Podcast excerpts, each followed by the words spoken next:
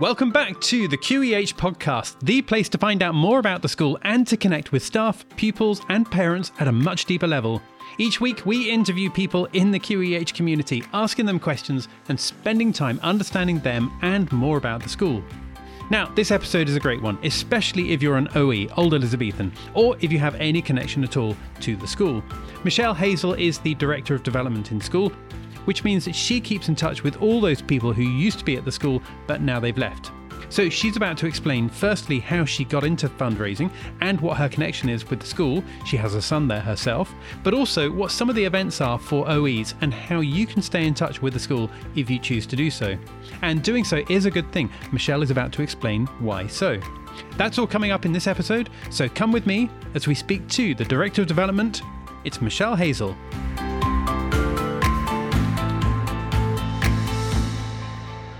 Michelle, thank you for being here and welcome to this episode of the podcast. How are you today? Yeah, very good, thank you. Good to be here. Good. Well, it's funny that you say good to be here because actually I know that even though we're recording this online, that you're in is is it called the lodge right now? It is called the lodge at the moment, yes. So just for the sake of people listening, just describe where you are because I think anyone that knows anything at all about the school will know where this building is. Yeah, so it's by the main gates to the school. So it's where people will drive in and see all of the steps leading up to the big blue doors. So I'm just at the bottom there. It's as you said, it's the lodge, um, and I'm. What I'm told is I'm actually in the marshal's bedroom. So some people may be listening to this will remember Days of the Marshal. Okay, and so just describe it then for people that are listening right now that maybe haven't been to the school before. So it's actually really quite an old building. It's quite it's got some really treacherous stairs to get upstairs. And actually, every day I sort of walk up those thinking, is today the day that um, I'm going to go flying down those? It's also really lovely. I'm really fortunate to have a really beautiful window that looks onto the main looks onto the main road. Um, so yeah, it's it's nice. And actually, what is great, I have a fantastic view from where I sit of the stairs and the main school entrance. So I generally see people coming and going.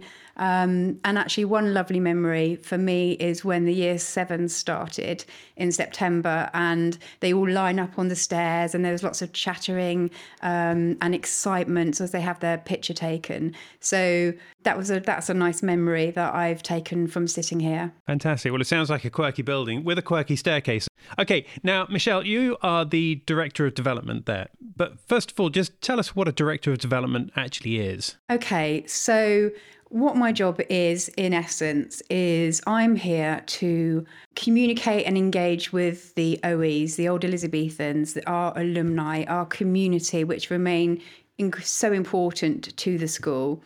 My job really is as a fundraiser uh, as well. So it's to ensure that I can enable the school to achieve its vision of becoming more accessible and providing bursary places, for example, would be the, the thing that's most key at the moment. Okay, right. And tell me, how did you get into this role? Yeah, so um, with my son uh, taking a place here, I'd heard also a lot about the school over many years uh, from my husband who came here uh, and in fact was head boy in 1990.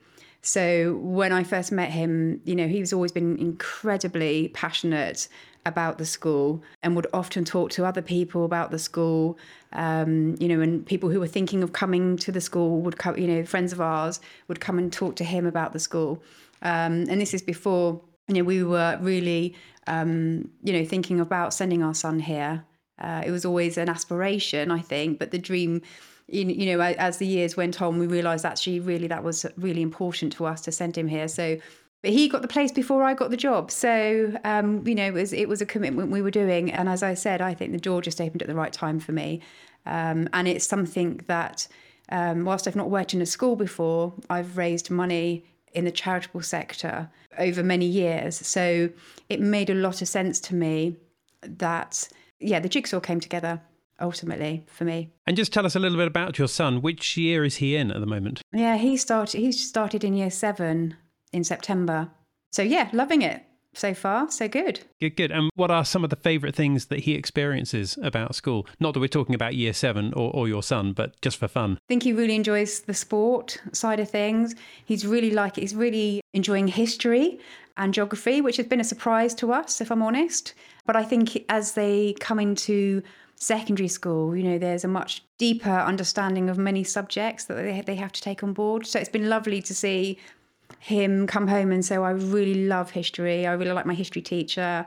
I'm really enjoying these things, which is great to see. So fingers crossed that level of enthusiasm stays. I'm sure, you know, there'll be moments when it doesn't, but so far it's been brilliant. Oh, I'm, I'm, sure that it will stay. And, and I'm sure as well that from his point of view, it must be quite fun having his mum around in school. But maybe in a, in a year Not or two, then, yeah, I was going to say that it's come already, has it? He, he doesn't no. like it. Um, in fact, Liz Davis gave me a really good piece of advice when I started here. You know, you just don't even get eye contact, really. And I and I actually on the second day of, of him being here, I saw him in the lunch hall and uh, said hello. And under his breath, he looked up and he said, "Go away." And that's the last time that I, the first and the last time now. Um, so I, I run this really this rule that actually, if he wants me, he knows where I am. But you know, I'm not here for that. So and he does and he doesn't need me. And I guess because I'm not a teaching member of staff it's it is slightly different really. Yeah no i'm sure it is i'm sure it is. Okay well let's see how that progresses then. Indeed yes watch this space yeah.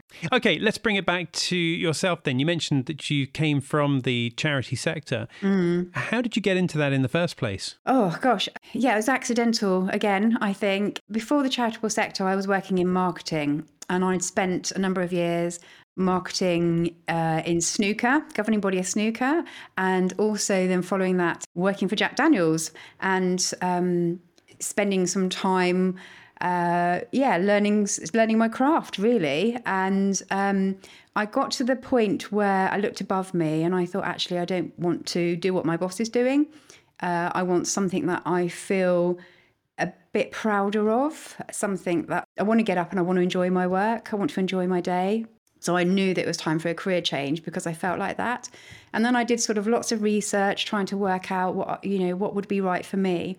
And it kept coming back to fundraising and I kept dismissing it, thinking, no, I don't want to do that. I don't want to do that. That's not me. And yet um, the skills that you need matched what sort of uh, kept matching what I had. And I and and long story cut short, there was um, a program on television about the Prince's Trust, and I remember watching it. And what I loved about it was was the fact it was working with young people, and I just saw that as energetic and vibrant and fun. And what I decided to do was to contact the Prince's Trust and say, I'm interested in volunteering for a month in your fundraising team because I thought, okay, let's just try this out and see what it's about and that's that's how it all started. And the next thing you know again a door opened at that time I was in the right place. And um, that meant that I was employed by the Prince's Trust very quickly. And um, then I went on to run their fundraising team and had a huge success. Um, amazing time loads of different experiences and stories. Um, and yeah, spent 10 years of there. So I'm a great believer things happen for a reason. What a great way to start your work for the Prince's Trust though. I mean, you know, because there you are stepping into a new a new role. I mean, not just a new organization that you're working for, but a but a complete change of direction because, you know, clearly the world of Jack Daniels and marketing for Jack Daniels is, is very different to fundraising for the likes of the Prince's Trust. Yeah. But very good to do it in a voluntary capacity for a month to start off with, knowing that it is no dead set that, that it's going to lead anywhere, but actually a great way for you to understand whether or not that is something that you do want to do. So, so that's very good. Yeah, I definitely, when I'm talking to people that are asking me about careers or having ideas, I always recommend, or they're looking to have a career break, a career change, always recommend looking at some volunteering because actually it's so rewarding and you know you're not necessarily doing it for you but it's a great way you get so much from it ultimately okay so i imagine that some of the people listening to this right now are also oes yeah tell us about how OEs can keep in touch with school. Okay, so um, there's lots of different ways that OEs can keep in touch. We do have a website where we're encouraging people to sign up as an OE member. Uh, and they can connect with us, they can connect with others, um, they can hear about events, they can get latest news stories. But additionally, what we are now doing since I've been in place, I've been in role five months. Um, so I'm still very new, but one of the things that we have put in place is now that we're emailing our OE community. We have about 5,000 people in that community. And now we're re- regularly, sort of every term, sending out an, an email to our community with stories from um, from the school. So the last newsletter we had Steve Ryan, um, who was a teacher here. Many people will remember Steve, and he now is coming back to do archives with us uh, on a regular basis. So he's written a bit about the archives. The headmaster writes a bit um, as well. So yeah, we're trying, we're reaching out as well. Um, but equally, people phone up, they email if they've got ideas, they want to talk about things, they want to get in touch with other classmates, um, or they want to sort of get more actively involved. So all channels are open, I hope. And how about returning to school? I mean, what opportunities are there for OEs to come back and just sort of have a nose around school and see how it's changed or see how it's not changed over the years? Yeah, increasingly. Okay, so um, sometimes people contact us and say, Can we come and have a tour? and we can organise individual tours for people. We also organise group tours, so we've done quite a bit where people come in uh, and we take a group of them around, or they're having an anniversary. Uh, and um, we'll show that show them around. So just please get in touch. Really, that's my message on that. And uh, how frequently do people come back? I mean, you know, I, I, imagine that it's not the kind of thing that happens sort of every every morning, mm. but equally, it's not the kind of thing that happens just once a year. It's sporadic, I think. I mean, we do have um, a number of events that we put on. So we have a Bristol dinner, which happened in November last year. So for about 100 OEs came to that. Uh, we did tours in the day, so quite a few people came along. Um, we also have a London event that um, people come to. So I anticipate us doing more of those kind of uh, events where people can connect, whether it's drinks, whether it's dinners. We also brought people up to um, a rugby event that we had uh, last year. Some people came to that, and we had a bacon sandwich. So there's all sorts of opportunities, and I think there'll be increasingly more coming up this year. Watch this space. Get connected on our website and you'll be the first to hear. Okay, well, we'll put a link to the website in the show notes, but just for anyone listening right now who can't click on the show notes, what is the website? It is QEH elizabethansociety.com. QEHelizabethansociety.com. Indeed. Perfect. And tell me, Michelle, when people are being given a tour around the school, what's the area of the school grounds? What's the part of the school building that makes them go, oh, I remember this? At the yard. The yard. I, I thought you might say that. Yeah. Absolutely, the yard that's what well actually also i'd say the um, school room because a lot of people might see their names on the school room or if they don't see their name they see someone else someone else's names that they remember um, so they're the two places that really seem to spark the most memories and and in the yard people will tell me i remember playing cricket or playing rugby or a sport of some sort out there or just or some plain wrestling i think is might be the other uh, thing that people remember but yes that's what people want to see. And these events that you run, like the event in London that you mentioned and, and the other events that you've done in the past, I imagine that the style of those may be changing over the next few years, given the fact that up until now, I imagine it's been entirely men or boys who were there beforehand. But of course, now we're going to start seeing some of the girls who left sixth form. Yeah, absolutely. In fact, um, we did have a few girls that came to our Bristol dinner back in November, so that's brilliant. We were we're aware that um, we want more uh, ladies to come back. Uh, and actually, going forward, there'll be something I hope that I can do, but just for the ladies. But yes, very much so. Would love to welcome more females back. And for someone that's maybe never been along to one of these events at all, and they may be kind of almost feeling a bit apprehensive about coming along mm. because maybe they'll be bumping into people that they remember very well from school, but maybe they're thinking to themselves, well, actually, maybe I'll go along and, you know, there won't be anybody there that I know. Reassurance could you give to someone who's thinking about coming along but maybe hasn't been before? Yeah, okay. So I think there's a couple of things really. You can you can contact us and talk about that. But um, what we try and do is is put people together that might know each other or are similar year groups. Um, so we do try and think about where we might sit people at a dinner, um, or if it's drinks. Um, you know, we've had events where people have brought friends that haven't come to the school, so that's actually quite common. So you can bring other people with you if that's if that's going to help you. But I, I think thinking back, um, not everybody loves school. You know, I, I didn't love school actually, you know, and I, I appreciate, but actually, when I go back to my hometown and I go and see the school that I went to, it just triggers so many memories and actually it's a really worthwhile experience. So I do encourage people to come and see us.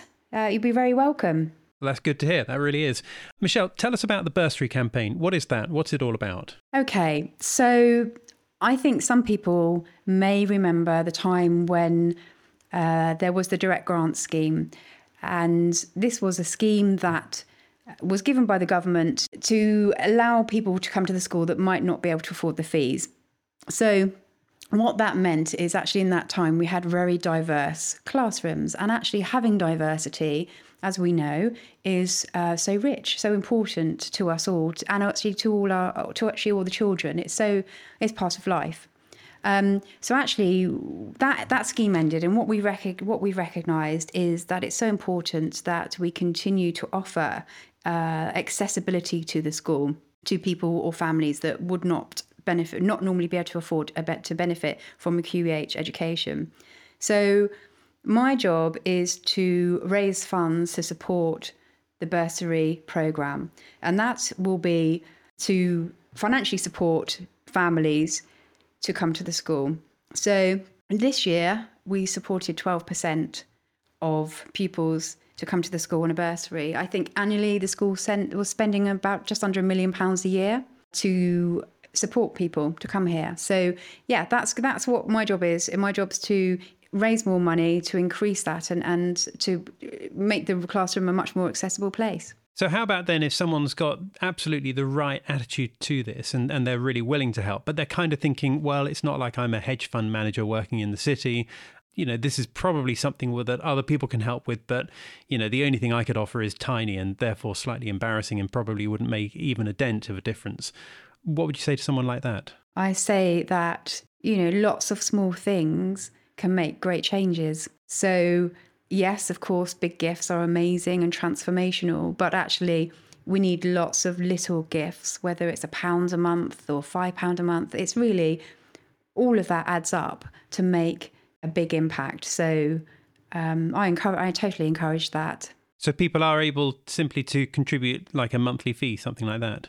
Absolutely, yes. Yeah, we have lots of people giving a monthly donation very much so. And how about when it comes to legacies? Yes, legacies are hugely important to us. Um, so actually, one so as I said earlier, I've been here five months, and one of the things that I will be doing, hopefully before the end of the academic year, is to relaunch our legacy campaign. Uh, so there was a there was a club that used to exist called the 1586 Club uh, where people who pledged a legacy became a member. So that's one of the things I'm going to do is bring that bring that that club back to being active again. So legacies are are massive for the school, uh, really transformational for the school, uh, and and and absolutely. generally, I I think across the sector contribute to about twenty five percent of income. Gosh. For development offices. Yeah, that's a significant number, isn't it? Okay, it's massive. Yeah. And then tell us about the next year. What are some of the key priorities that you have? Yeah, so it's it's busy. Um, so I think the key priority for me is legacies. It will be um, working towards uh, the implementation of a bursary campaign. Uh, there will be some things coming up soon about anniversary years. So what we're going to be doing is actively contacting people who have anniversaries they from from leaving the school so 5 10 15 20 25 and so on uh, well we're going to create clubs on our uh, oe website where we're going to there'll be forums when people can come together and chat they can come to the bristol dinner um, so we're going to be doing sort of really trying to engage with our with our community Uh, and of course, we'll be holding some events. So we've got the Bristol dinner on the 11th of November. Uh, I've got some exciting ideas for to do some things in London. We'll no doubt do the rugby event where people can come along and see the rugby. Uh, so yeah, there's lots of things that are going to be coming along. So I guess getting on that email list is a, is a good thing mm-hmm. for people to do. And if anyone's got any questions regarding any of this at all, then how could they get in touch with you, Michelle? Okay, so I would say probably the best way is by email to reach me. Uh, that's m hazel two l's at qehbristol co.uk. Fantastic. Okay, well, we'll put a link to that in the show notes as well, just for anyone who's driving right now. Don't try and write this down if you're in a dangerous spot. You can refer to the show notes at a different time. Michelle, I'm keeping an eye on time. We do need to bring this episode to a close, but thank you so much for your time. Thank you for being here and explaining no all about what a director of development actually does. Good. Thank you. Thanks for the opportunity. So that was Michelle Hazell, Director of Development at school, encouraging all OEs to keep in touch. Don't forget that email address, mhazell with two L's, mhazell at qehbristol.co.uk. Now, as always, our next episode is coming out soon, and I know that some of you listening to this right now have not subscribed or followed this podcast channel yet. So make sure that you do that because it means that you can stay in touch and it means that when the next episode comes out, you'll be notified straight away. But that's it for this one. We look forward to seeing you next time. Bye for now.